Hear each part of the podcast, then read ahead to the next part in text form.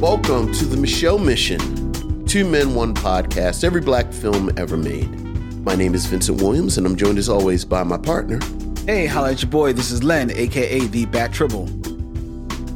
And as we continue into Doc Timber, the fir- what is Doc it? Temper. What is it? Doc Timber? Doctober? We're going doc to school. Doc to school. In September, we're going to talk about documentaries. Can I tell you? Can I tell you my real issue? Can I tell you my real issue? your what's your in my heart, I feel like it should be Doctober. Like that just sounds so much. Doctober smoother. sounds good. Doctober sounds Yes. good. I mean, obviously October we devote to horror movies Yeah. and Halloween, but Doctober just sounds so much better. It definitely flows off the tongue better. If you'll if you'll notice, this is the first time I've had to say it, so I it just jams my brain up. So Doctor School, but in my head I'm thinking Doctober I don't care what you say in your head. in my head On the show, on the show it's Doc it's to Doctor School. We continue Doctor School with a documentary from 2012, a band called Death. Yes, yes. So for all of you tuning in because you thought that we were going to be reviewing Little Richard I Am Everything tonight, so did we. Um our guest Lisa Cortez is the first guest who um was able to book herself on every week of the month and then be unavailable. Look, but she will be here. Lisa is busy. She's she's busy. She's Lisa busy. is busy. Uh, but she will be here next week. Yes, To God review. willing, the creek don't rise. God willing, the creek don't rise. She'll be here to review Little Richard, I Am Everything, her feature length documentary. Yes, her choice and her documentary. Yes, yes, this was her choice. So she's gonna like get critical Which is- about herself. It's, you know, spoiler. I'm glad it's a good documentary because that'd be awkward. I haven't seen it. It's good. Okay. It'd be awkward if it It wasn't. It would it it'd be challenging. would be challenging, but I would look forward to that. yeah, well, you're you're I'm a sadist. you're good. But tonight, But tonight we are doing a band called Death from 2012. But before that, how are you, Lynn? I'm doing great, Vincent. How about yourself? I'm also doing well. Always happy to be in the company. And good evening to one and all. The missionaries joining us this evening. Yes, yes, each uh, each and every one of you out there. Um, Vincent, Yes, sir. I have some news. I don't know how this is going to hit you, Okay. but This is real time news, y'all. I'm actually learning this news right now, whatever this is. I have made a decision Okay. in regards to my movie going. Okay. Okay. All Okay. right. All right. All right. As you and all of the missionaries know, I am a huge devotee of pretzel bites Yes. when I go to the movie. yes, the FBI has been informed. I have gone to pretty much all of the premier movie theaters here in the Philadelphia area. Yes. Okay. And I have had pretzel bites of all shapes and sizes and ages, as it will be. Okay. And I have come to the conclusion Mm-hmm.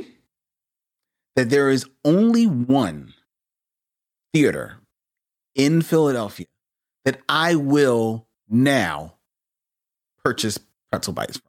And that is because That is because that one theater, which I will proudly proclaim, is the AMC movie theater in the fashion district in downtown Philadelphia. all that free advertising. But go That- ahead. That's it. Okay.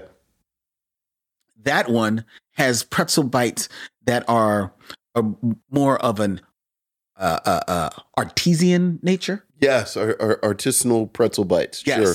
and they they they they are um, delectable. Okay. They give a, a- a different sauce besides just plain old cheese. Okay. You know, it's it's got like a sweet tang to it. Okay. Uh, they give you and they give you two sauces with okay. each. all right. with Well, each two's serving. better than one. and the other one has uh, a bit of a more of a um i guess a, th- kind of a, a this slight ranch type taste to it Okay. All right. um but but but but i but i love them i absolutely love them and now when i go to the theater there i don't order one helping. I ordered two helpings Two orders of pretzel bites. of those pretzel bites. All right. Yes.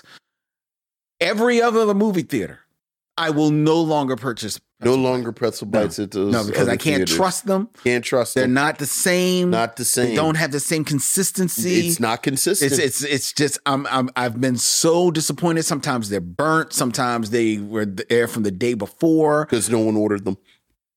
or or I was there, got there late for the last show. Sure. In fairness, but I I just I I can't stand them. I can't trust them. Mhm. So I will no longer pr- uh, purchase pretzel bites at the other movie theaters. Okay. Now, I don't really like popcorn. I like popcorn, but I prefer not to eat popcorn in the movie theaters because it gets in my teeth. well, that's true. That is what popcorn does. So, what now do I get at the other movie theater? You're gonna sneak in pork chops. I'm not going to sneak in pork chops. Okay. I'm asking you, what should I get? I'm asking the Nachos. missionaries. I'm not a big nachos guy, and especially not in movies. I don't like like, like I'm not big on unless it's like you know like dinner theater type of type of place. I'm not big on food that could possibly cause a problem, and nachos might cause a problem and stain all over my clothes. Okay, fair enough. So what should I get? Should I get M and M's M and M's. like the M and m peanuts? I enjoy M and M's. Any of the various flavors. Okay, so maybe so so maybe some M and M's. M and M's might be good, M and M's might be good. or um, uh, licorice. I've seen people with licorice You've seen people Twizzlers. with, l- l- with sure Twizzlers. They had they've had Twizzlers, and I've seen them. I've Oh, heard them okay. behind me with the Twizzlers. O- Okay, maybe some Twizzlers. Should I do some licorice? Sure, have some Twizzlers. You you don't have any type of recommendation of your own? I just, I, I just like popcorn, and then I asked you if you wanted to sneak in pork chops, and I'm not going to sneak in Said pork that, chops. so I'm you- not. I don't eat pork. Yeah, uh, okay, all right, okay. Well, very very very, little. very little pork. Very Uh, little pork. Hmm. maybe some curry goat. Maybe some curry goat. Maybe sneak in some. Who do I look like? Tinsel and Tine? Just, just sneak in some curry I'm goat. not going to sneak in some curry goat. Maybe some curry goat. Some curry goat. No, no. Next, you want to say a salad? Should I bring in a maybe salad? I don't know cream of wheat. Maybe you can bring, Cream cream of- of wheat. you bring cream of wheat in. Well, maybe I should bring in some cereal, Bring in some bring in some cereal, some like some peanut butter Captain Crunch peanut in a butter, bag, Captain Crunch, and, and like a carton of milk. a carton of milk. I wouldn't. I wouldn't do the milk. I You would wouldn't just. do- I would just- just, just I would eat it dry. dry out Just of the just bag. dry cereal out of a bag, But which is peanut butter Captain which Crunch. is one hundred percent not something that a serial killer would do. What you don't? You've never eaten like dry cereal? Once again, dear missionaries, this is happening in real time. No, Lynn, I haven't eaten dry cereal. Wow. You know what? Sure, Lynn, bring some dry cereal. But we'll, we'll ask the missionaries. I know we're not doing this. Just what? just- La y'all- Dame says. y'all, that, y'all can email it. La Dame, La Dame says that licorice is the perfect There movie you go. food. Y'all email Lynn at what's what's your account? Like your personal At Lynn Michelle uh, account. Mission at gmail.com. oh yeah, oh, yeah, don't be cluttering up our email with this. no.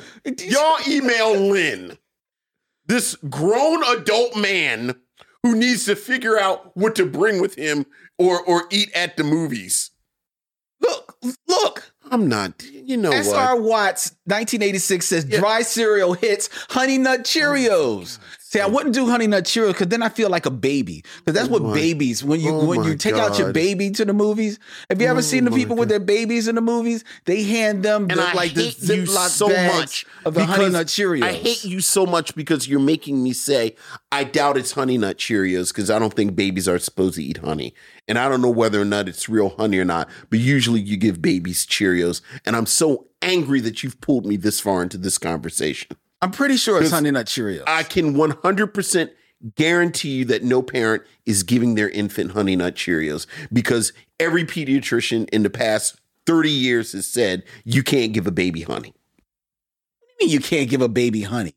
you can't give a baby honey. Why not? It's something about the honey. Like I, I, I, I honestly There's something don't. about the honey. It is, it is something about it's, it's like honey and shrimp and like there are the foods you can't give infants, and honey is one of them. I can understand shrimp, but Yeah. honey?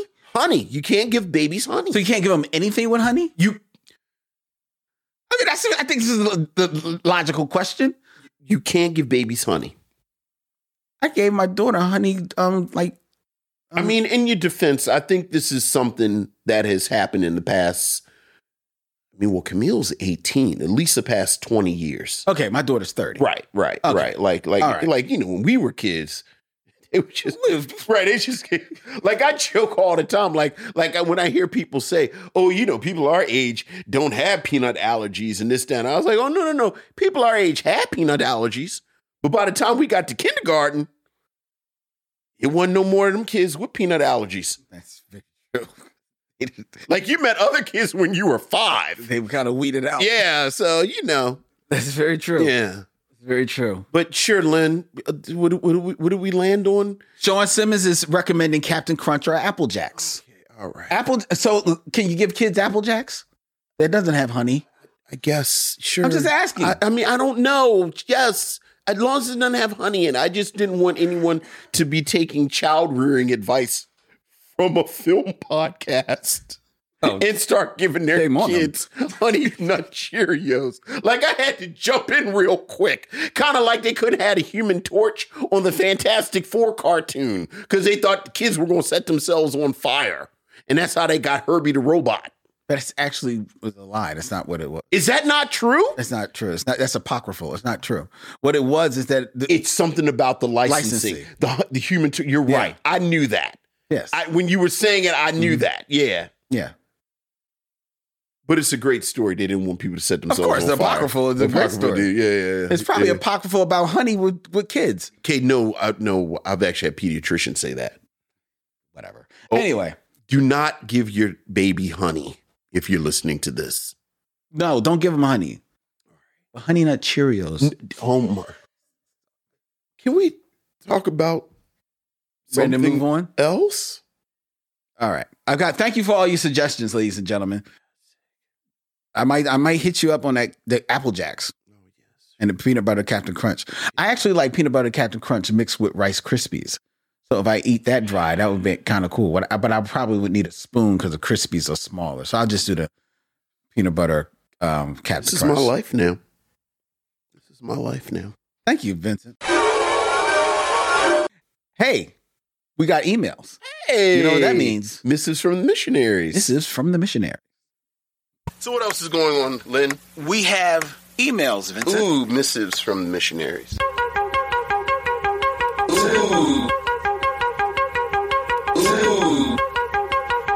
Ooh. Ooh. Ooh. Missives from the missionaries. We got a email, Vincent, from our good friend Michael Sykes. Hey, Michael. He is moving through all of our past episodes Absolutely. Glad he is while still staying enjoying in it. touch, watching in real time. Excellent. Uh, this one, this email is titled "Mahogany Movie and Motown." Okay. All right. Mostly Motown. All right. Hello, Vincent and Len. I heard the reviews that y'all did on the Mahogany movie starring Diana Ross and Billy D. Williams. That's right. It's a good movie. I just want to talk about how y'all mentioned that it was the beginning of the end for Motown. Yes. Yes. Yes. Michael says, I disagree. Okay. Motown still had some steam. Okay. 1975, The Temptations had two hits, Shaky Grounds and Glass House.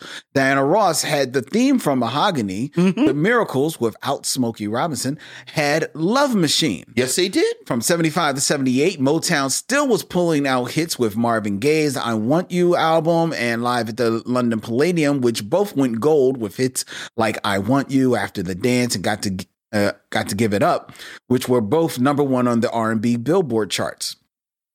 Y'all also forgot to mention the Commodores with two gold albums like their 1976 Hot on Tracks and their 1977 self titled album with hits like Just to Be Close to You, Brick House, and Easy. Mm-hmm. Um, and a platinum album called Natural High, which was number one on the R&B Billboard for 10 weeks with the hits Three Times a Lady and Too Hot to Trot. Mm-hmm. And let's not forget Rick James, Come and Get It, the platinum album that Absolutely. included You and I and Mary Jane. Also, Stevie Wonder's Songs in the Key of Life, which won the Grammy for Album of the Year, and other artists that they had also, including Switch and Tina Marie. The beginning of the end for Motown was after when The Wiz came out in 1978, and it clearly showed. They went on a hit drought after The Wiz from 79 to 81, with Rick James and Super Freak and Smokey Robinson's being with you, sort of saving them in 81. And the Bards tried their best. But after The Last Dragon, Motown was dead. Mm-hmm. All of those are good points, um, Michael.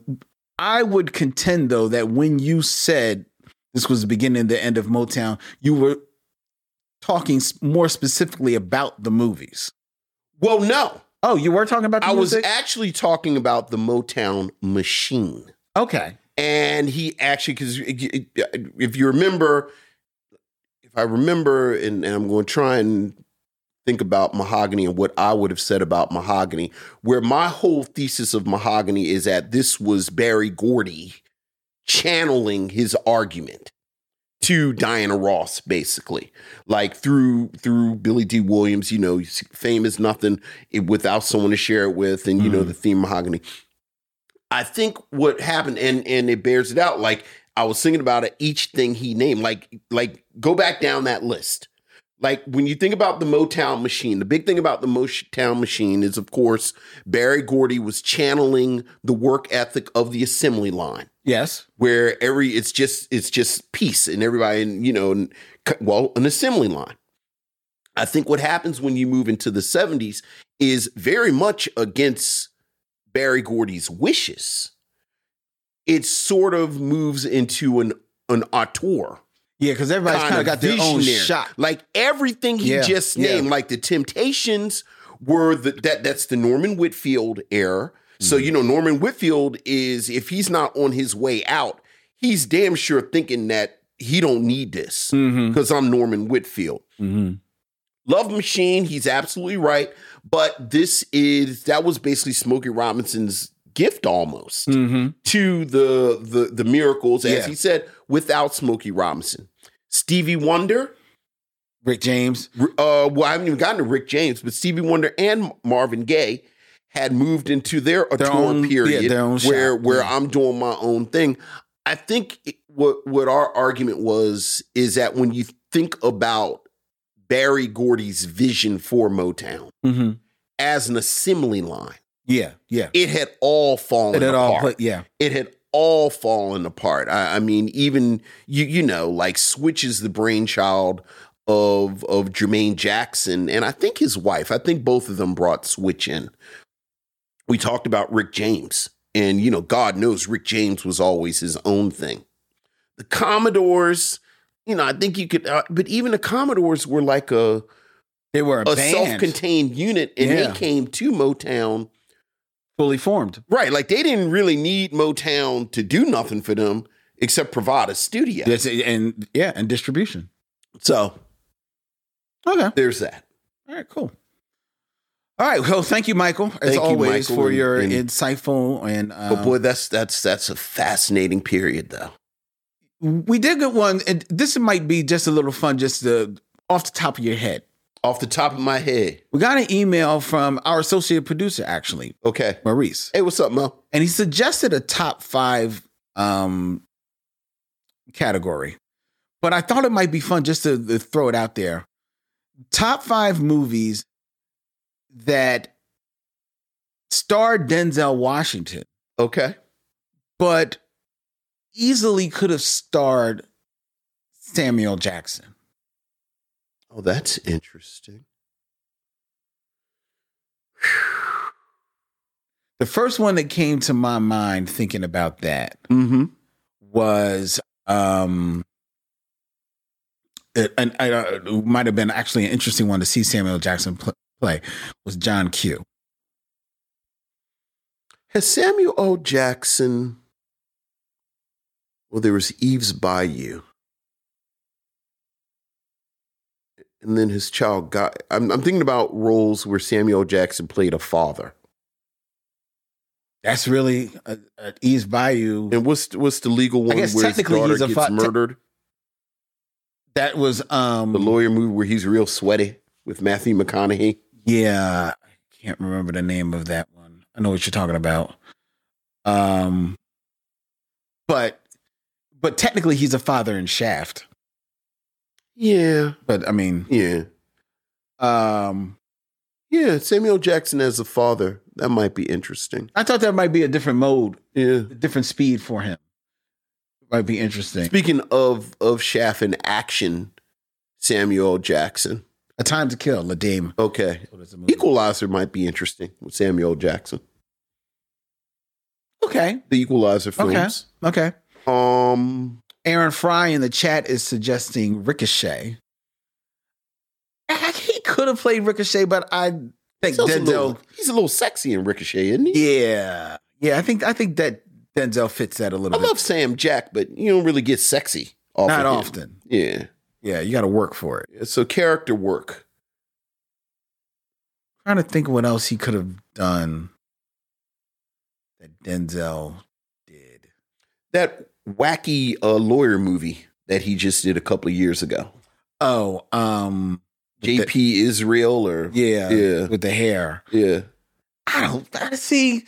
Samuel could have done the look. I don't know if he could have done the character.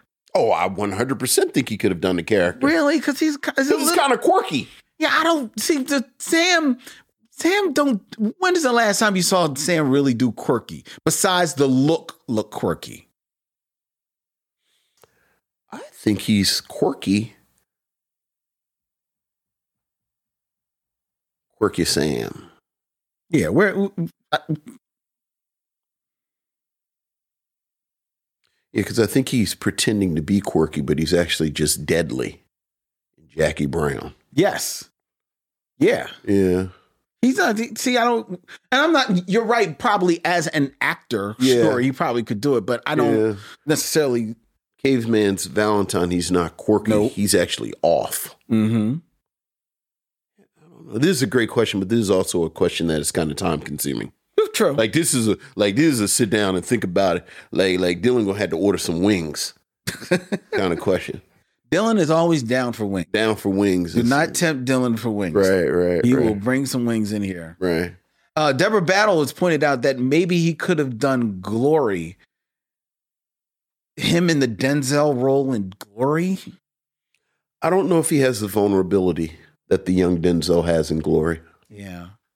And even now that I'm thinking about Like it, it's a different, uh, like you get a different dynamic between Samuel Jackson and Morgan Freeman than you do, do with Denzel Washington and Morgan Freeman. how- what do you think? Think about now, mind you, this he, of course would have been younger, Mm-hmm. but him in A Soldier Story, in the Denzel role. I know he did A Soldier Story on stage, but I don't know what role he played. No, he didn't. Or, or if did he? I thought he did. Maybe I maybe I missed because so many people. No, because I think spoiler. I think young Sam Jackson. You start to think, oh yeah, this guy could be the murderer. Oh, okay. okay. Yeah. Okay. Yeah, I think the thing about Peterson is that you have to almost wonder, like there has to be some mystery. Mm-hmm. Mm-hmm. Um, I saw somebody say maybe Stephen Biko. I forgot that Denzel played Stephen. He could do Stephen Biko. I can see Yeah, that. I can see. I can see. Like he's got the heft, Yeah, the actorly heft. yeah. That might have Do you been. That see bit them? might be interesting Yeah, that might be interesting. for him. Yeah. Um, yeah. I saw Samuel Jackson on on in, on Broadway Okay. in The Mountaintop. Okay. All right. alongside Angela Bassett. He was great in that as Martin Luther King. I just saw him in the piano lesson either last year or the year before last. Oh yeah, Yeah. How was that? He was good. He was good. Well, you know that's August Wilson. Yeah, so, yeah.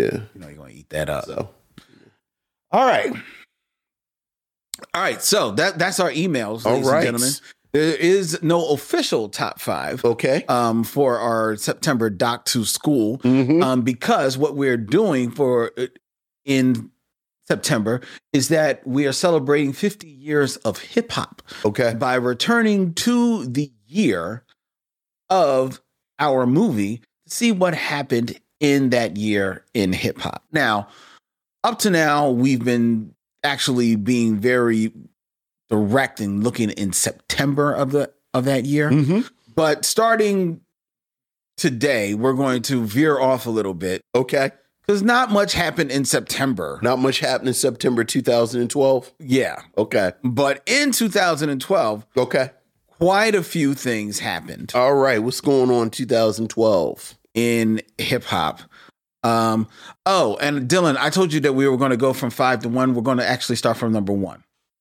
All right, we're going to actually start from number one. All right. Uh, and number one, Lil Wayne. You know Lil Wayne, I- I one of your do. favorite rappers. Easy. Go ahead. In 2012, he officially passed another favorite of yours, rock and roll legend Elvis Presley, Okay. with the most appearances on the Billboard 100, Good for him. with 109 appearances, uh, 42 as a solo artist and 67 as a featured artist. Okay. Good for Lil Wayne. Yeah. I would have never imagined. I knew that coming out when he came out with um Juvenile and, and Mhm. everybody from that camp, um, which was the Cash Money. camp, Cash money.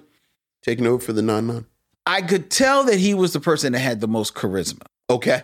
Even because he even though he was the youngest one. Right, right, right. He was a He kid. definitely had the most charisma. Mm-hmm. And for my money, he had the most skills lyrically. Sure, sure. But I would have Sure. never predicted longevity for him Yeah, in the game. yeah. to or acclaim and um uh uh hits to to to the extent that he has achieved them. Yeah, yeah. Has had quite a career. Yes. Yes. Are you a Little Wayne fan? No. Okay. All right. Number 2. All right, number two. Number 2 at 2012's Coachella Music Festival, Mm-hmm. Dr. Dre and Snoop Dogg Mm-hmm. surprised the audience Okay. with a performance from Tupac via a hologram. Yeah, I remember that. That was in April of 2012. Yeah, that was ghoulish. It was a little That was ghoulish. And I'm glad that that trend died, it seems like. quickly, not not Yeah. soon after that. Yeah. I remember um Yeah. not long after she died, there was a company that was trying to put together a full length concert Mm-hmm. of a hologram Whitney Houston. Absolutely. It never happened, thank God. It it is terrible. You, I, look, we joke. I'm not really a conspiracy theorist per se, but I'll never forget. I saw a story on um, 60 Minutes, I think, about the the economics of these musical, um, not legacies, but but the um, what's it called? Their their their Discography? not discography, but their camps, their that they leave behind, their estates. Okay, okay. And I'll never forget, and, I, and I'm pretty sure they were talking about Michael Jackson, Okay. where they talked about the fact that there are a lot of these acts, Michael Jackson being one of them, Tupac certainly comes to mind. When you think about the the the challenges that Whitney Houston faced towards the end, Elvis, Amy Winehouse, like so many of these acts that had these challenges in their life that if you were in charge of their estate, it was just very volatile. Mm. Like you never knew what the day was going to bring. But then they died, which automatically, by definition, settles things. Mm. And the person talking about, and again, he was talking about Michael Jackson specifically.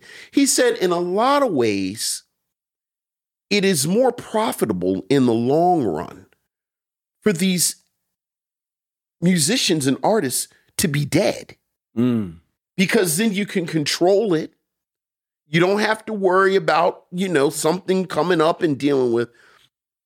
And that whole trend with the holograms and and and and you know, it seemed like it was a running joke for years that there was a new there was new Tupac material Yeah. for like 10 years after he died and you know like puffy i, I think puffy just followed biggie around and just recorded him just it, everywhere. Because remember, it was like five years after Biggie died. It was just always some new stuff, and it's just something really ghoulish about that.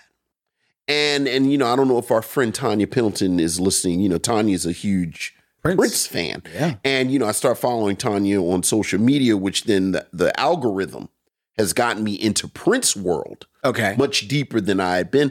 And there are conversations in Prince world about Prince's estate and Prince's vault and the the economics and the um the ethics of releasing this material Mm, now that he's dead mm. and what that looks like. And and that hologram thing I thought was like that like that was when we as a, a public said that's too much. Yeah, that's a bridge too far. Like that's too much these holograms. But yeah, I remember that. That's interesting you bring up Prince because I remember not long after he passed, it seemed like I was hearing Prince's music everywhere. Mm-hmm. Everywhere that you didn't hear Prince music, like on commercials and stuff like that. And it and- and I sense that there's been a pullback of that Yeah. a little bit, Yeah. you know? Yeah. That's interesting. Look, it's yeah, but yeah, I, rem- I remember the hologram. I hated the hologram. You didn't you didn't like them not, Yeah. not a fan of the hologram. Mm-hmm. Yeah. Number three. Number 3. This deals with another favorite of yours, Vincent. Okay. One Nicki Minaj. Nicki I Minaj. know what she means to you. Oh yeah, yeah. Just sit in the study and have a nice glass of bourbon and listen to Nicki Minaj. She was actually pulled from performing at New York's Hot 97 Summer Jam Mm-hmm. because the on air DJ, Peter Rosenberg, called her song Starships, and I quote, bullshit, whack, and corny. Okay. And thus, she was pulled from the lineup and did not perform at Hot 97 Summer Jam in 2012 She was pulled because he didn't like it. because he said that her song was And who is this? D, uh, DJ Peter Rosenberg. Does he work at Hot 97? Uh, or- but yeah, he's an on air DJ there. okay. All right. Well, Yeah. Well, there. Well, that's something that happened. It is something that happened. All right. Um, May of 2012. May of twin lot going on in 2012. A lot that happened in 2012. Yeah, and, yeah. and May of 2012 was a sad day, Okay. uh, May 4th to be exact. Okay. because May 4th of 2012 was the day that we lost one Adam Nathaniel Yalk, Yeah. or better known as MCA, Yeah. one of the founding members of the yeah. pop group The Beastie Boys. That was sad. He uh, died from uh, cancer Yeah. on uh, in 2012. Um, MCA, he founded the Osceola Scope Laboratories, an independent film production and distribution um, company. And as a Buddhist, he was involved in the Tibetan independence movement and organized the Tibetan Freedom Concert. Yeah. yeah that was sad. Yeah, what's that? Yeah, that was really sad. Yeah. Were you a, a, a fan of the Beastie Boys? And you know, I'm a fan of Beastie Boys in, In- theory. and I, I was just about to say that. Yeah. And, and, you know, like all the hipsters, I like Paul's boutique. hmm Like Paul, like like you know, it's like like like uh, it's such a douchebag answer, but it is my answer. It's like yeah, I don't you know you know I like Paul's boutique, but you know I love the Beastie Boys. Like you gotta love the Beasties. In theory. Look, they were there. I don't put them on. no, no, I can't no. remember the last time I I actively I put do on not a listen Beastie to Boys. the Beastie Boys actively, and like I said, I got to be the douchey music guy. And if I do listen to them, I'm listening to Paul's Boutique, like the hipster choice. Yeah, but are you really listening to the whole thing? It's a good album. Oh, that's a good album. But are you It's a listening? great to- album. It's too many skits. It's it is, but you and I always feel you, you you know the Paul's Boutique story that they always tell. Like like they did all this stuff and they you know all these found sounds and this that and the other and they they like they're putting together this sort of you know groundbreaking hip hop album and then like before they put it out, Three Feet High and Rising came out. Mm-hmm. Right. Shut all that down. But yeah, that was sad. Indeed. All right. And number five, Number five, fifth, important thing that happened to hip hop in 2012, ladies and gentlemen. All right. Frank Ocean. Yes. You know Frank Ocean. Love Frank Ocean. All right. Well, in in uh, July, Mm-hmm. on July 4th, actually, he published an open letter on his Tumblr Mm-hmm. recounting unrequited feelings he had for a man when he was 19 years old, citing it as his first true love. Okay.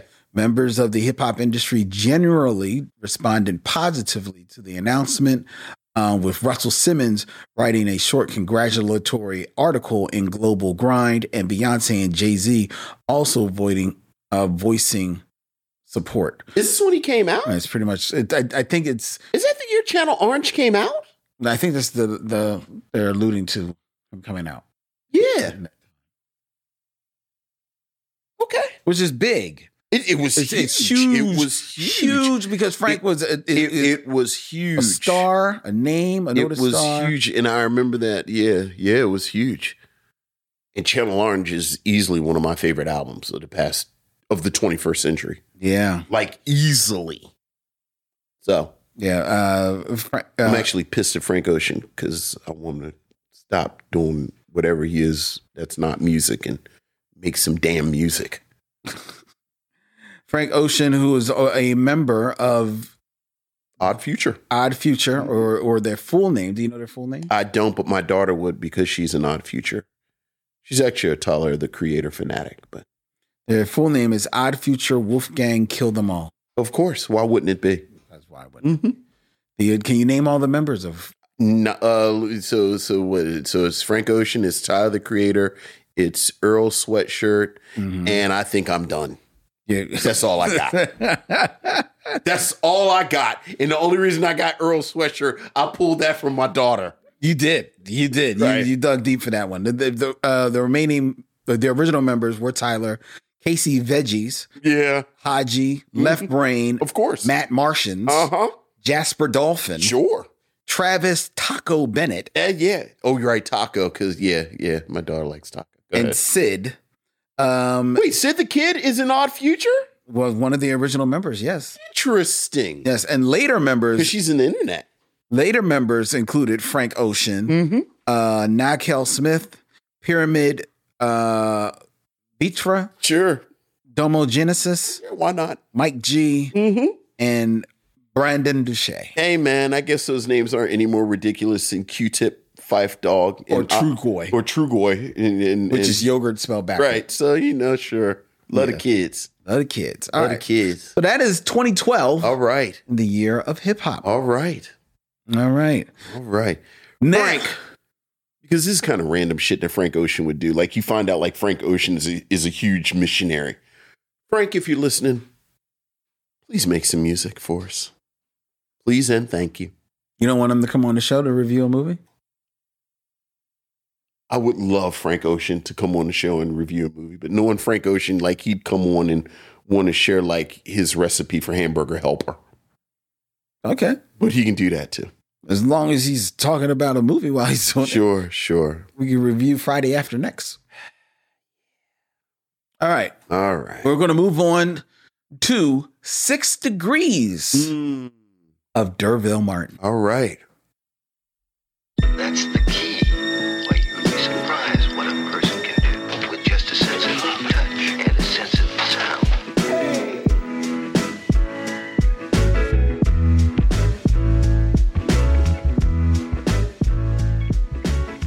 You ever hear him sing Moon, Wi- Moon River? Have you heard Frank Ri- Ocean's version of Moon River? No, I have not. It is it is achingly beautiful. Is it really? I don't know what it is because quietly, Frank Ocean can't actually sing. Th- Yeah, most rappers can't. Well, he doesn't rap, you know, Well- but it is something about that boy's voice. Some people, you know, that you you get over. you know? Yeah. No, I haven't heard that. I would be interested in hearing that because I, as a rule, I like the idea of Moon River. Moon River is a stupid song. That's what makes it ridiculous. I'm not gonna. I don't Like, like it's stupid. how- I haven't listened to it that. How did he make Moon River work? And we're talking about Andy Williams. right? Isn't it Andy Williams? I think that is Andy Williams. Yeah, it's Andy Williams that does Moon River. Somehow Frank Ocean makes it work. And it is like you're sitting there like, I can't believe he is singing Moon River. But why is it a super song? And I'm getting Moon River. it's just sort of Something. sappy and saccharine. Yeah, that's why. Yeah, that's why I like, it's the really idea of kinda, it. You know, Like I've, I think I've seen it in a movie, and I was like, okay, it kind of works Like there. you can tell a father brought home a 45 of Moon River for, for his kids in 1957 because they were in the back listening to Jerry Lee Lewis and Elvis, and he don't like the way Elvis shake his hips like a Negro. So he knows his kids like music. So he brought home some music for the kids. So they'll stop listening to uh to to to Jerry Lee Lewis and the Big Bopper. and you think Dad was so out of step that he bought He Andy brought home Williams. He brought home? home Andy Williams. Here, listen to this. And here's I know you like music. I brought home some music. And it was Moon River by Andy Williams. Okay, Preview for next week. What he didn't know was that his daughter was sneaking and listening to Lil Richard. yeah. Mm-hmm. All right, go ahead. Who we got? All right. Six Degrees of Derville Martin, ladies and gentlemen, where Vincent will have six films or less to connect an actor that I give him to a man who does not know death. And who also could have sung Moon River. Oh, yes, he could have. One Derville Martin Yes, sir. of 70s fame. And keeping in theme, Keeping in theme. our movie that we're going to be reviewing, A Band Called Death, Mm-hmm. features the Hackney brothers. Yes. um, specifically the two living Hackney brothers, Yes. who are uh, well, Three. well, it's three. Well, it's three. Right, right. It's three. Well, that's true. Right. Um, the Hackney brothers, the band called Death, features um, three brothers: uh, Mhm. David, Dennis, and Bobby Hackney. Yes. So, I'm going to ask you to connect. Do you want to connect to? Uh, let's go with a famous David. A famous David. Okay, Who do we got? so in six films or less, Mhm. connect Derville Martin. Two. David Arquette.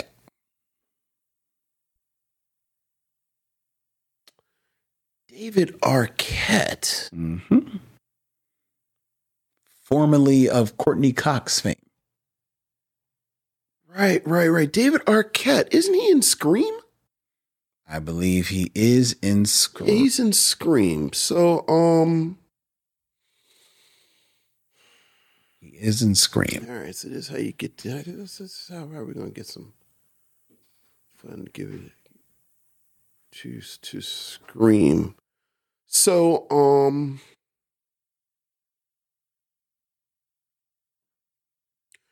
Dervo Martin. Mhm.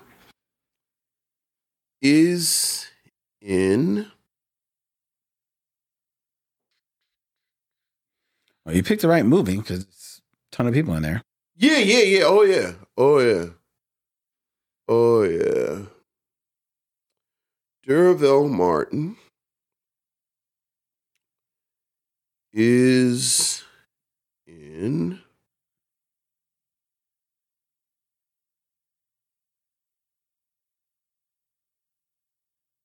I think that may have been a movie where he where he met Courtney Cox met Courtney.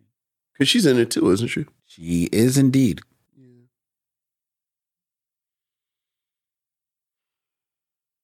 all right Duraville Martin is in Five on the Black Hand Side with Dick Anthony Williams who is in Mo Better Blues with Samuel Jackson, who is in Soul Men with Bernie Mac, who is in um, Charlie's Angels Reloaded or Charlie's Angels 2, whatever the sequel to Charlie's Angels was, with Drew Barrymore, who is in Scheme, Scream with David Arquette.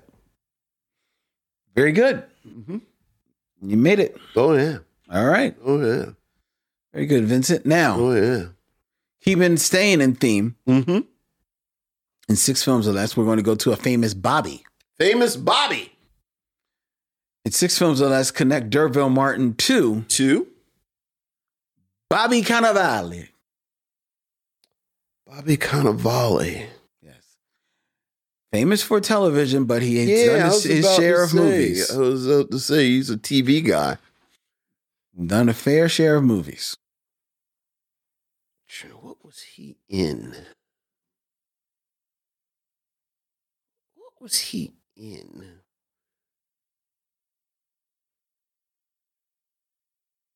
Is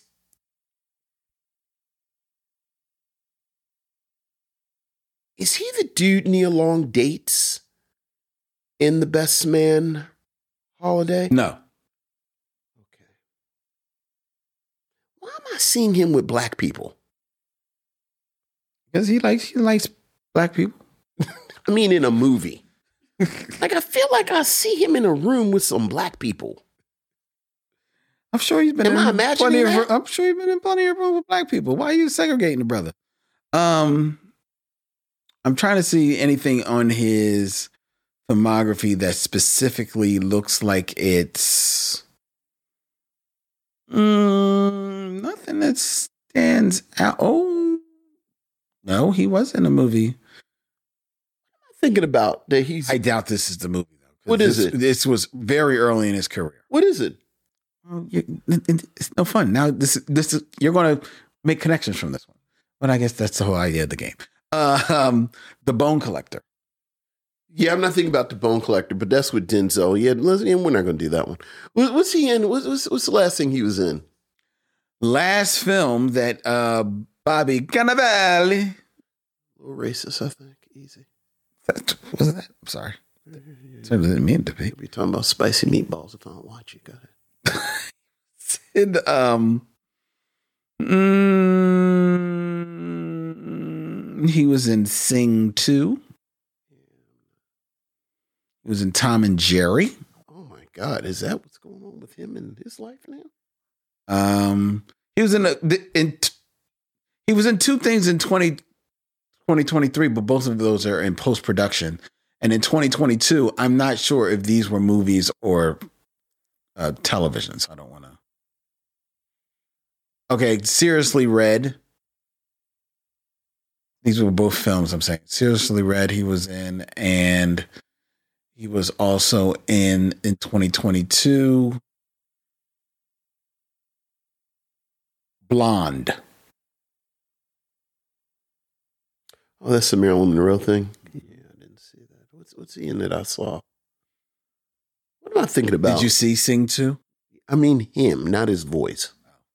Um, this is the Night from 2021. Yeah. It's actually a very good movie. hmm Um, that you saw, I did you see The Irishman? Oh no, I, I think I started. I don't know if I got to the part that he's in. Is he in there in the beginning? He, well, I mean, he's, he's in it a, a fair amount. Yeah, Um, he was also in Ant Man and the Wasp. that's what I'm thinking about. There's nobody black in Ant Man and the Wasp. I mean Lawrence, um, not Lawrence. Yeah, Lawrence Fishburne's in there, but you're right. That's not what I'm thinking about. Lawrence Fishburne is in Ant Man and the Wasp. Yeah, because he plays uh, Bill Foster. Does he? Yeah. Oh, okay. I don't even remember. I mean, we'll do the bone collector real quick. Just kind of give, yeah, you- you- Derville Martin, Dick Anthony Williams, Denzel Washington, Bobby Cannavale. okay, Yeah. okay, very good. All right. So, so, so now we got that out of the way. We got that What now. was he in? What movie was he in that? He was in I Tanya. Uh, That's a good movie. He was in Jumanji: Welcome to the Jungle. Um, he really is a TV guy. I mean, he's a fair. I mean, I mean, no, no, no. I mean, like, but yeah, he's not like a lead in any of these, is he? um, Like, what's his No. big movie? Like, what's his? I mean, his he, I g- like he's not a big movie star, Oh, he's in Black Annie, isn't he? even though he should be. Um, Isn't he in Black Annie? so that would be Annie. But you knew exactly what I meant. You knew exactly what I meant. My family teases me because I yelled out in the theater, the baby can't read. It broke my heart when I found out that Annie couldn't read. The educational system in this country had failed her. Yes, he is in Annie. Yeah, He is in Annie. because he sings. Um, hey, I mean, he's done, a- like I said, he's done a fair amount of music. He's in the other guys. He's in Blue Jasmine, the first Ant Man. You know, he, I mean, he- Yeah. he's done stuff, man. Yeah.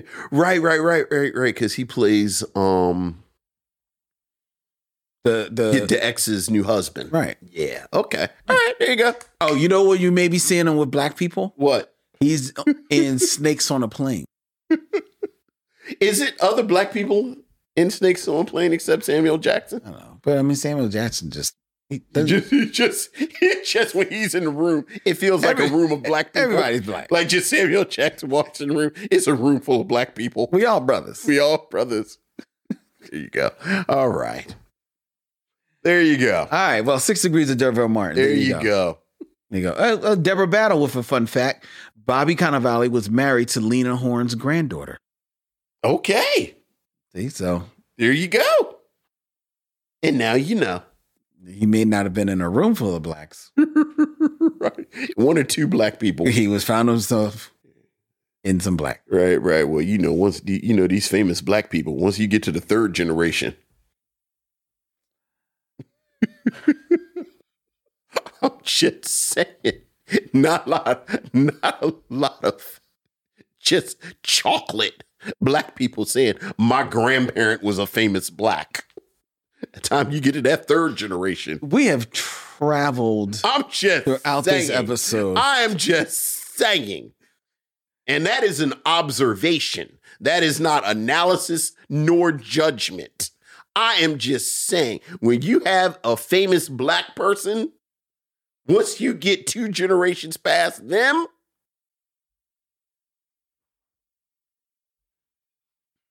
We're going to move on. I'm oh look, man, We're you go- you started it How did I start it? because you said he was in a room with some black people with Lena Horne's granddaughter. I was like, ooh, I don't know about the granddaughter.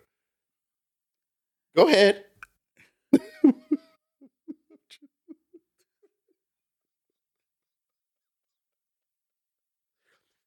observations, not judgment. I'm thinking about all the emails we get. it's like, why can't they just get straight to the review? Well, you put on there when the review starts. I thought you were going to put the grandchildren of somebody famous. I was like, no, they not. They not listen to no black shit. All right, that was too much. Too much. That was too much. Go ahead. Let's continue and get into our review of a band called Death. We'll be right back with our movie review after we step to these messages.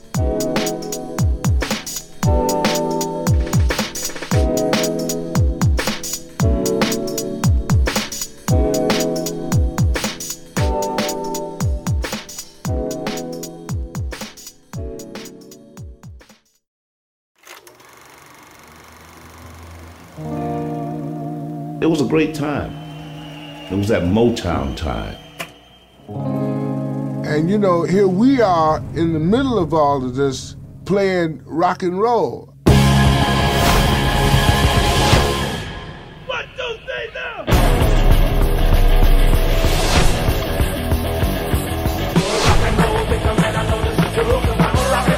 Nobody was making music like that in 73. three black brothers from Detroit, Michigan. What was they called? were called Death. That's a good name. Have you lost your mind? Told us you guys might have a record deal if you changed the name. Absolutely not. We are fighting to maintain our identity. It's pretty hard to be black playing rock because you had to be Motown if you were black. White boy music. We got turned down by every major label.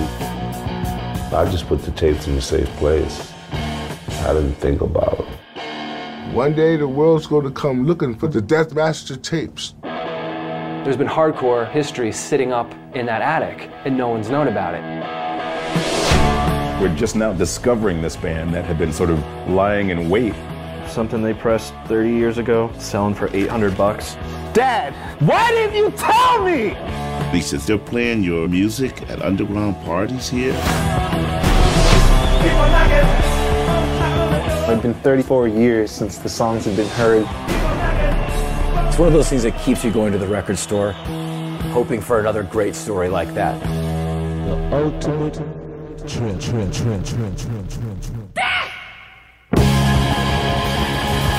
I don't know of a story like that. I don't know of one.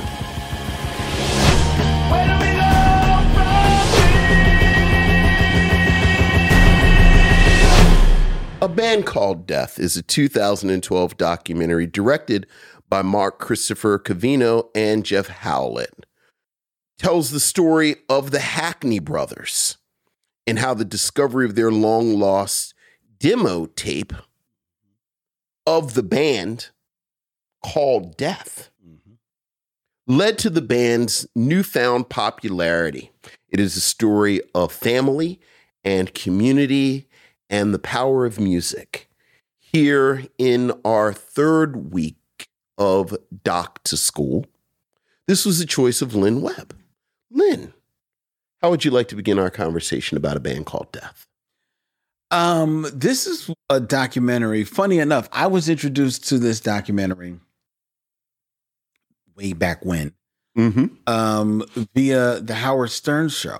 Okay, and which actually leads off the documentary. Yeah, yeah, There yeah, yeah. is, um, a- a sound from the Howard Stern show when one of the one of the uh, members on the show, Artie Lang, talks about having seen the documentary. Okay, about a band called Death. Um, no, I think maybe either either you saw the documentary or you read an article. Yeah, Yeah, I yeah, think, he, I think yeah. he read an article. He read an article about the ab- about uh, a band called Death, and you know about the story of this this black punk rock band that precedes what many consider the beginning of the punk rock movement. Sure, with the Ramones Yeah. Oh yeah. in the mid 70s. Um so so this was a, a, a documentary that had always kind of been on my radar. Mm-hmm. I just never got got around to watching it. And sitting down to watch this uh I was pleasantly surprised that at how quaint the documentary was when it starts Mm. off because it is it it is it is a documentary that is not about punk music per se. It's not Mhm. about an exploration of what is punk and or or even or even doesn't even really seek to define why these black uh teenagers in the 70s were drawn to the punk esthetic Mm-hmm. I mean, it loosely touches on their origin. The three brothers, the Hackney brothers, Danny, uh, Bobby, and the maestro of the group, David, Mm-hmm. um, were intro- Dennis. Oh, oh, oh, I said Dennis. I said Danny. You're right. Dennis, Dennis, Bobby, and David. Um, they were introduced to music by way of their father sitting them down to watch the Beatles on the Ed Sullivan Show, and then falling in love with the Beatles, and more specifically, falling in love with the idea of playing live instruments. That they basically taught themselves to play live instruments by um, copying all of the Beatles music. And then they were introduced to The Who. And it's from watching The Who and having this background of the Beatles in their head. That blending of those two influences is what led them to the path of music that we know of as punk. Right. Because it wasn't a thing. Right. No. You know, no. so they basically really were giving birth to this. Um, and I would say because of their influence, it definitely is punk, you know, sounds a little garagey, um, stripped down as far as like not li- a lot of uh, uh, elect, you know, electric uh, accompaniment or anything like that. But because I think of the influence of the Beatles and specifically, you know, the the the later recordings of the Beatles, you know, like Rubber Soul and and um, you know, Yellow Submarine and things of that, their music has more of a definitely decidedly a political, but more of a thoughtful bent and and mindset than I have usually found in punk music, um, which made it all the more appreciable to me. But this documentary really is just wants to tell the story of these of these brothers holding up one another as they walk this path of trying to become a band. And it's a path that everybody has walked. You know, you start in your garage. and To them, they start in their in their bedroom that their mother allows them to turn into basically their studio, um, their lab, as you were, eh, for them to create all of these sounds, all of this music, and the story of how they create and, and become death, how they move from the rock, funk, soul review or whatever the first name of their group was Mm-hmm. to eventually to death, all because of David, the visionary, um, the who I believe was the youngest. Um, second was he? No, he was the second oldest. Second oldest. Second Right, oldest. because Earl's the oldest. Second oldest of four. Right, four Uh, boys. Earl's the oldest, but Earl did not join the band. No, Earl was Earl. Earl didn't do none of this. The Earl did, had nothing to do with I love death. Earl. and he proudly tells you at the top of the drum. And and if you did, and if you miss him telling you, the Chiron says Earl, he was not in was- death. Earl, Earl- this was not Earl's thing. but it was decidedly David's. Right. Um, and then his his brother uh, Dennis and Bobby, and they followed they followed him lockstep in it.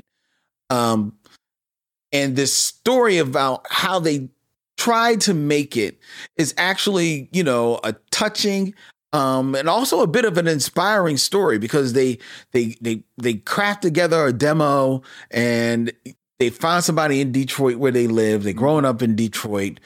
Um, they found somebody in Detroit that that believes in them, believes their sound. Not so sure about the about the name of the group.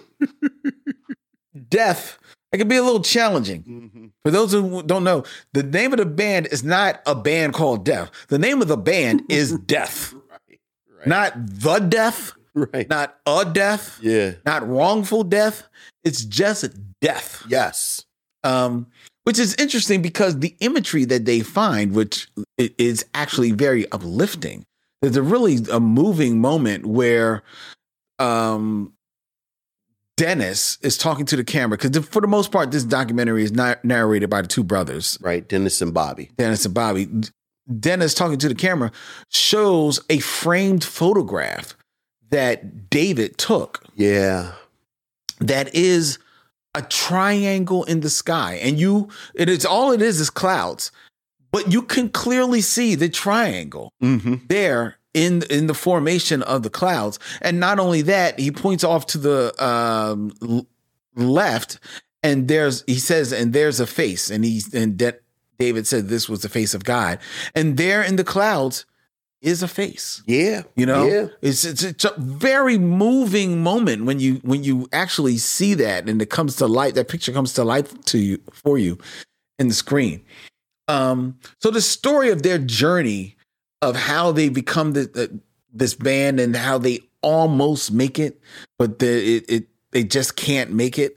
It's very inspiring. And and they don't make it because of decisions they make. Like they stick to their guns. They stick well, well specifically David, David, right. sticks to their gun Right. because they're offered that opportunity by Clive, Clive Davis. Hey, I got a deal for you guys. Mm-hmm. You know, I'm gonna go take a flyer on you, but we got to do something with the name. You have to change your name. And Dennis and Bobby was like, "What do you want us to do? We- Right. we- where do we sign? That's right. We'll change it to whatever. Your pen, we'll change it to pen. They don't care." But David, who is the visionary, who's the leader of the group, he is dead set. Like, no, if they ask you to change your name, that's just the beginning Right. and he holds on to his ethics and he says no we're not we don't want to change the name and he walks away from the deal and they never get a deal. And that pretty much begins the end of the road for the band called Death in the mid 70s, or like probably goes into the 80s, early 80s. Um, and if the documentary is stopped there, there's a lot to stuff to be mined from Mhm. there. Just Yeah, you know absolutely. how these brothers uh, still hold on to one another, lifting each other up. Yeah. Um, you know how they they don't really want to back David on this because they they quite as kept as like they thought that was kind of like a, a, a weird name too. Right. But their father taught them you will love one another and you will always support your brothers. That's right. Um, so this is what they did. Uh, so they they didn't do- they don't go any further, and th- so then the the documentary follows their life after that, which is David unfortunately um starts drinking heavily. Mm-hmm. He moves back to Detroit and he starts drinking excessively. Um and really it seems like he starts to lose his mojo.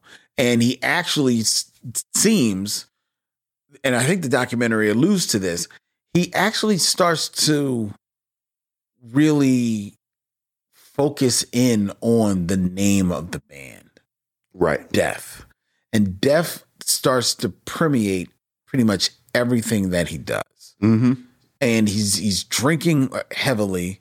Um, he's smoking incessantly. And he's putting on a bold face when he's around his his family. But for the most part, as his weary wife kind of like details, he is he's slipping. Yeah, he's he, he's going. Meanwhile, Dennis and Bobby, they're doing what all struggling musicians do. They got like you know piecemeal jobs because they by now they a couple one of them's got a family. Dennis. Dennis got a Mm-hmm. family. Uh, they're living on their own. They got to support themselves, but they're still trying to follow their music, and they luck into becoming a a reggae band yes. called Lam- it was a Lamb's Breath or Lamb's lamb's bread, I think. Lamb's bread. Yeah, lamb's bread. Lamb's Bread, right. the reggae band. Right. Uh, and and they and they grow, you know, locks, a la you know, uh, reggae, and they and they become a modest touring reggae band. Like they don't ever like hit the charts. or No, anything. no, no. They do have a party favorite, Fire Up the Ganja. Okay, that's their party favorite. yes, they get the crowd going with "Fire Up the Ganja." Fire Up the Ganja. Um, but it, but that al- it at least allows them to practice their craft. Sure, absolutely. Because they make clear the, the, these are solid musicians. Yes, yes. This, this is the, Like, well, the I'll go ahead and musicianship. finish. The music is Right, not the right, problem. Right. Oh, go ahead. Go But the ahead. music is very. It's it's well, lamb's bread is what it is. Mm-hmm. It's lamb's bread. Right. It's lamb's bread. r- Uh, reggae music. Think of that what you will. Um, but it gives them a modest start. They do. They're doing. They're touring. I think doing they're thing. still in New England. yeah. They're doing well in New England. They're doing new. One Yes. of New England's top reggae bands. Right. Right. You know. There you go. Um, but what happens as the years go by and the digital age of music starts to pick up? Well, uh, well, even even before that, a little bit, the the the punk the punk uh, music scene has come and gone for the most part. But people now in the late '80s or or '90s are starting to kind of like rediscover punk a little bit. Right, right. And, and, and people are digging. Like these Right, are they're digging the crates. and record collectors and you know all of that. and they're finding these pressed 45s that death did way back when when they were trying to promote themselves Right. and all of a sudden the film switches from the point of view of bobby and dennis to the point of view of these record collectors Right. who are lucking onto finding this this treasure that is death and then through a series of very fortunate events this music l- lands via mp3 before the ears of one of Dennis's sons yeah. in California. Yeah. And he's just living his life in California. He's going to school. All of a sudden, he, you know, he, he's, I'd heard people talking about this group called Deaf. He's into kind of like punk music, he's into music. So they play for him. And lo and behold, his father's voice comes through the speaker and he can't believe it. That's my dad? Yeah. That's my uncle. That's my other. Are you kidding me? And uh, all of a sudden, death has resurrected and it becomes a thing.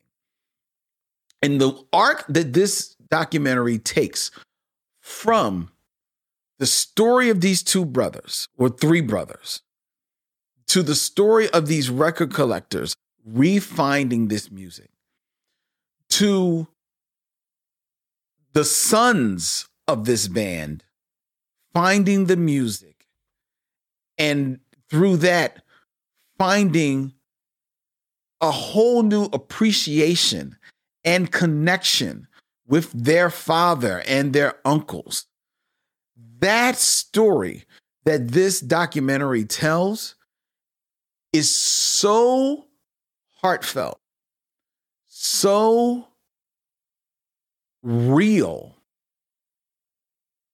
that I I could have watched this documentary all over again immediately after it stopped. And I'm not even touching on the music because the music of death is pretty damn good. And I don't even like punk music. Yeah. It's pretty pretty good. You, you know, I, I have to say I actually had a problem lumping this with punk. Like I understand why people would like when I think, you know, every day, you know, they talked about the Ramones. The Ramones are in here. And I'm a fan of the Ramones. You know, you think about the Ramones, you think about the Clay, you think about this early, you know, the Sex Pistols, like early what you think say punk. It's energy. It like you said, it's garage you know these dudes eh, you know like you like you listen to the early ramones like joey ramone and i'm like you know these like maybe they know three chords mm-hmm. yeah it's really just the energy right i think there is a level of musicianship with death mm-hmm. that elevated them above their peers at this moment like quite honestly they sounded more like jimi hendrix and buddy miles to me like I understand the speed of it, and it's like, okay, well, I see. But there was a level of musician, like pure musicianship. Yeah, I mean that's that, fair. That, you know, I kind of gave death. Um, you know, like you, I had heard of this documentary, and and this documentary had made some waves and everyone talked about it. Kind of like we've talked already a couple of you know weeks ago, or or even just last week I watch a lot of music documentaries. And I think the way this was advertised to me, mm-hmm. or the way I took in the advertising, I really thought this was going to be just almost a by the numbers documentary about this lost group. Right. You know, yeah. you, you you know, you you got the early part about them. And and I think from the very beginning, the way that the film is like the, like when the film starts and you actually see the brothers first of all of the four brothers and i'm including earl three of them are alive yes for the bulk of this documentary their mother is still alive yes like they actually name the the band death after their father dies in this freak accident and and david kind of becomes frankly obsessed mm-hmm. with life and death but you have these three brothers that are still alive. You have their mother that is still alive. And again, they were teenagers in the 70s. So these are men in their, you know, early 60s. By the time the documentary. By the time the documentary comes out, the love that the Hackney family has for each other is palpable. Like these three brothers and their mother love each other. And mm-hmm. and I think a lot of these documentaries about these rock groups, especially the one or about these these musical groups, especially the ones that didn't get as big mm-hmm. as they, you know, like you know, it's like oh, this found this lost group, and now we found them. I find oftentimes there's some bitterness involved between the band members. Yeah, there yeah. are these very complicated relationships. You know, I haven't spoken to Chucky Mhm, in 20 mhm, years mhm. and this, that, and the other. So, right from the beginning, that this is a documentary about family. And this family happened to make this music. Mm-hmm. So, in a lot of ways, it is. You know, you hear about this, the, everything you just said. They're, they're these black teenagers. They're drawn to this music. They make this music, so on and so forth. And there's a clear cut in the documentary where where it gets to the point you know it goes on everything you just said about the ups and downs and the band doesn't work out and and you, you know one thing that I do love and I said okay David when when you- when when they realize that things aren't going to work out with these record companies and and the local company that they have been working with basically say we can't do anything for you anymore. So we're releasing you from the contract. But I thought it was very, very important, an, an important detail that before they leave, David says, I want my masters.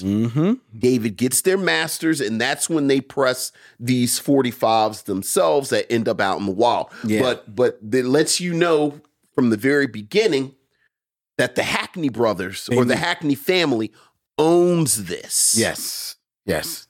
Very important. Very important detail. There's a break in the documentary after David dies. It says eight years later. Mm-hmm. And again, if you watch these documentaries, if you watch these things about these groups that were lost and then they were found, you it, it is kind of by the numbers. Like you know, you have famous people that say, "Oh, they should have been bigger," this, that, and the other. Okay, and you've got the famous people, you've got the record collectors, and they always look like these guys. You know, it's like these hipsters, and they get it. Oh, and then you know, and oh, I collect these records, and I found this, and I was at a garage sale, and blah blah blah.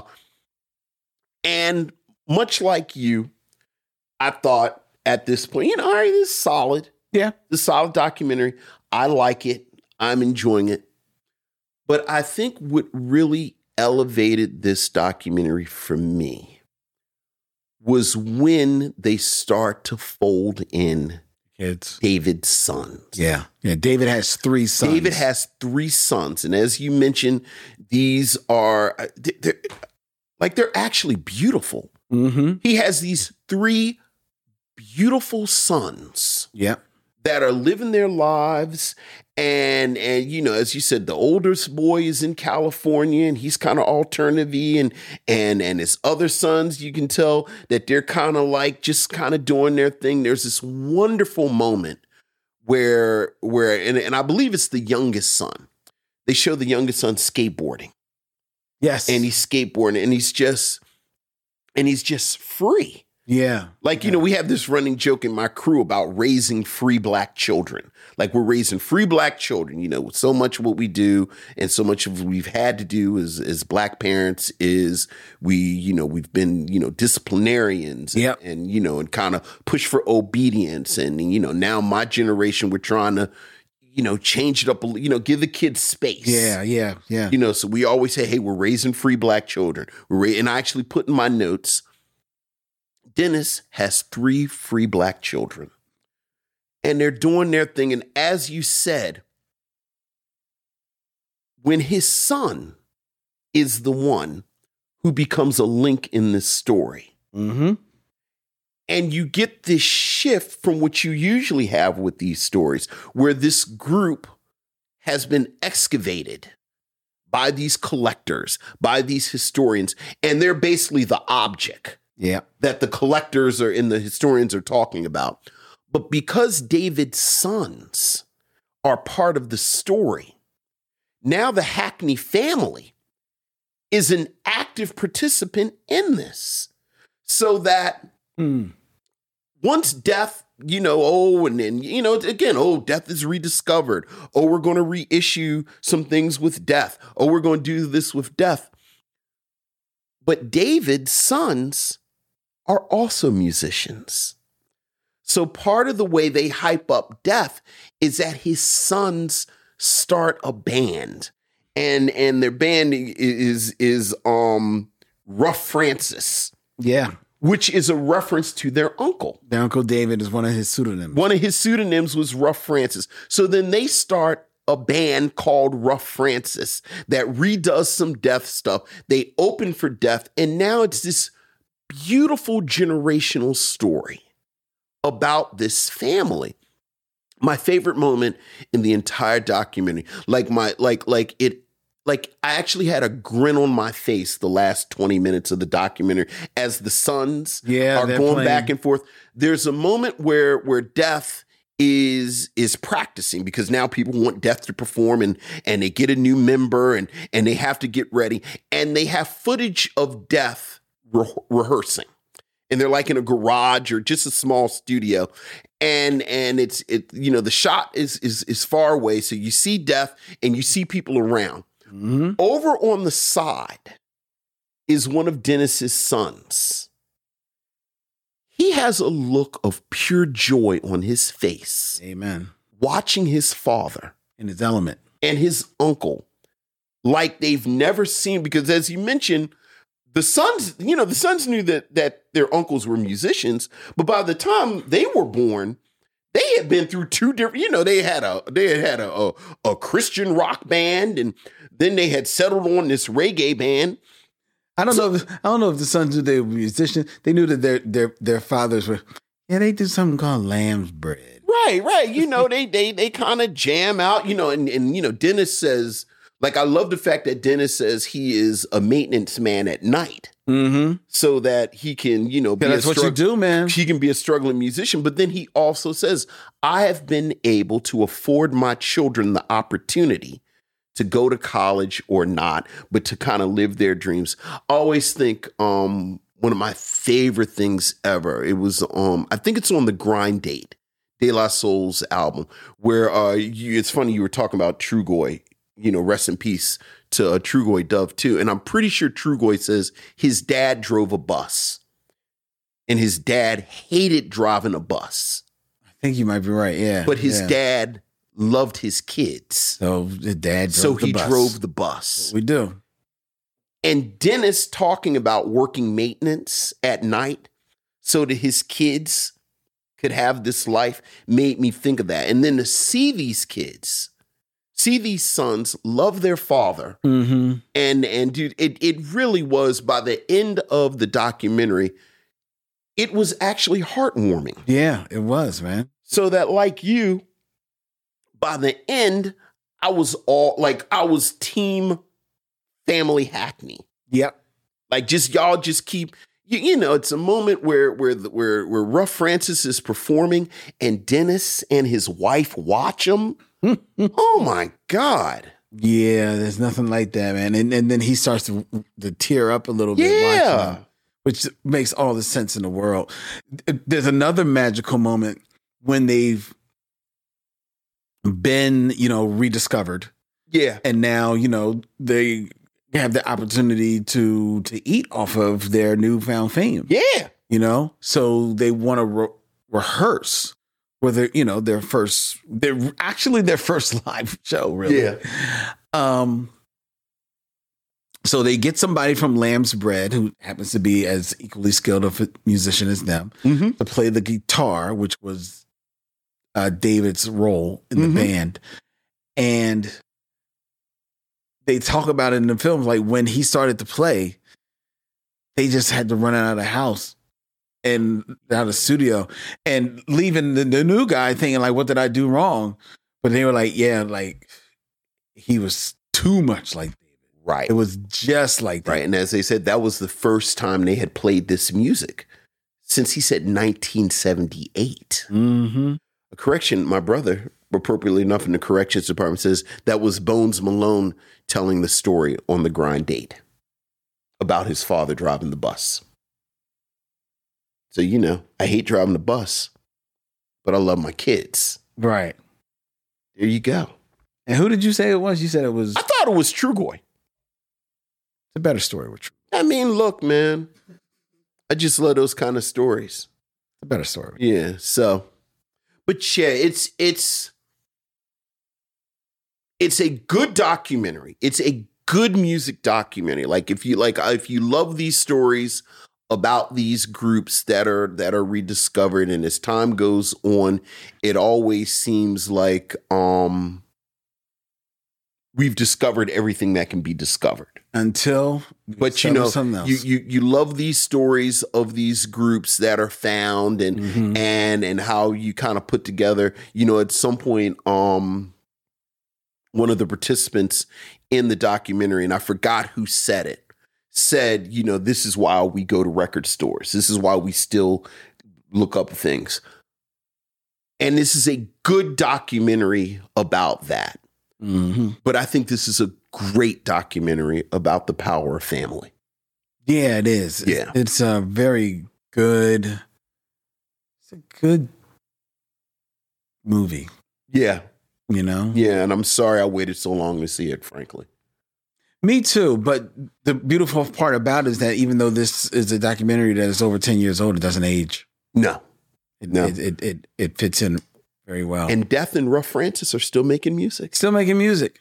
I liked. I mean, I, I like that that they're still making music. I think uh, what I liked even more was that um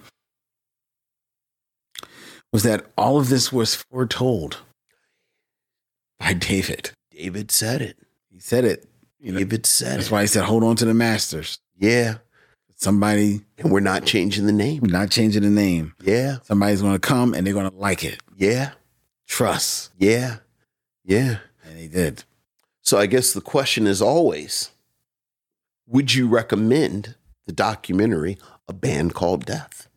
I would not only recommend the documentary, I would recommend you going out and finding uh, Death so the world can see. I believe their one album, at least their one album at the time of the documentary. They may have released an, uh, another one. Um, but that album, Death so the world can see, is the album of songs written by David Hackney. Uh, I don't think he's the lead singer on all of them, but he's he writes uh, the bulk of them. Um, I would recommend that people see uh, this film. I think that it is a an, an education about a moment in time in music, about pr- uh, practitioners of the craft of the art, um, and I think, especially when you can in today, when you could turn on the TV and there is ad nauseum, twelve solid hours of the best bad news your heart can stand, ladies and gentlemen. Something like this is a very good palate cleanser. I agree. I agree. I very much think this is not only a great documentary, but it is actually heartwarming. It is actually heartwarming. And the group Death, especially, you, you know, that album, a- as Mm. you said, I think if you like that pocket, that early 70s kind of rock, funk, you know, like, like, like, frankly, you know, like Buddy Miles or Eugene McDaniels or like that kind of re, you know mandrill, like like this, l- like like I understand, I understand. Oh, it's proto punk. Okay, it's proto punk, but I I really do think it fits more neat. Like I really Vernon Reed from um, Living Color was on the documentary, and I really wanted to hear him talk about the musicianship of death Yeah, Like- this is not about that. like it's real like as you said this quietly does not spend as much time on the music as you would think and and you know frankly i think it's better for it Mm-hmm. but the music is really interesting so definitely see the documentary streaming service of your choice look up death um i haven't gotten a chance to listen to rough francis li- yet but they're on Yeah. my list because boy i love boy the footage of them boys playing boy What Rough Francis was that was a Christian rock. No, Rough Francis is the three sons. Oh, that oh, so that iteration of Rough. Yeah, yeah, yeah. That's the three sons, and they they kept making music. So you know, like I love them boys making music. So Amen. But yeah, absolutely. Absolutely. Strong recommendation. Strong recommendation, ladies and gentlemen. Before we tell you what we're going to be reviewing next week, as if you didn't already know, if you were here at the top of the show, so that means we're just going to. You could all listen, but this will be primarily for Damon. uh, I invite you to follow the Me Show Mission on the social media of your choice, uh, whether it be Instagram, Facebook, or Twitter at Me Show Mission. You can always email the Me Show Mission at uh, M I C H E A U X M I S S I O N at gmail.com. That is the only way that you can tell us what is on your mind, sadly, but that is it. And it's been proven effective. So continue doing so, please. You can always go to our website, themichellemission.com, hit swag, check out all the cool designs and gifts that we have available for your buying pleasure by way of our good friends at T, T Public. The Michelle Mission is also a proud member of The Podglomerate, thepodglomerate.com. They make podcast work such as ours, which is filmed live from Yump Junk, Philadelphia's premier video podcast palace. Go to the videocontentfactory.com and check out all of the cool suites that have available for your renting pleasure right there at Young Junk HQ. Can't have this one. This one is branded. A lot of people don't believe me, but this is actually a tattoo on the wall. This is our studio. I think that's just called a painting. I'm sorry. you said tattoo on the wall. Have you never heard of the improv concept of yes and? I'm just saying. You're not saying yes and. Just it's just so Just weird. yes and. Weird. Just turn of yes phrase. and. It's a concept that makes Yes. people think that you're a serial killer. And. Who says that? Yes and. Okay, go ahead. Just saying. Next week, Damon, here on the Me Show Mission, we will have a very special guest. Sir. You thought you saw her last week. You probably believed you'd see her this week. But no, ladies and gentlemen, you'll see her next week. God willing, the creek don't rise. Producer director Lisa Cortez will be here with us here on the Michelle Mission as we review her 2023 documentary, Little Richard. Yeah. I am everything. Yeah. Oh yeah. Oh yeah. next week here on the Michelle Mission, where we will lead off the show with Vincent and Lisa having a very interesting conversation. Ooh. You don't want to miss it. Don't want to miss it. Do not want to miss it. Until then, he's Vincent. That's Dylan. I'm Len. And in parting, we say, See you when it's time to meet again. The Michelle Mission is produced by Len Webb and Vincent Williams and edited by Len Webb with co production by Mo Poplar, music by Alexa Gold, and filmed at the Video Content Factory. The Michelle Mission is a proud member of the Podglomerate Podcast Network.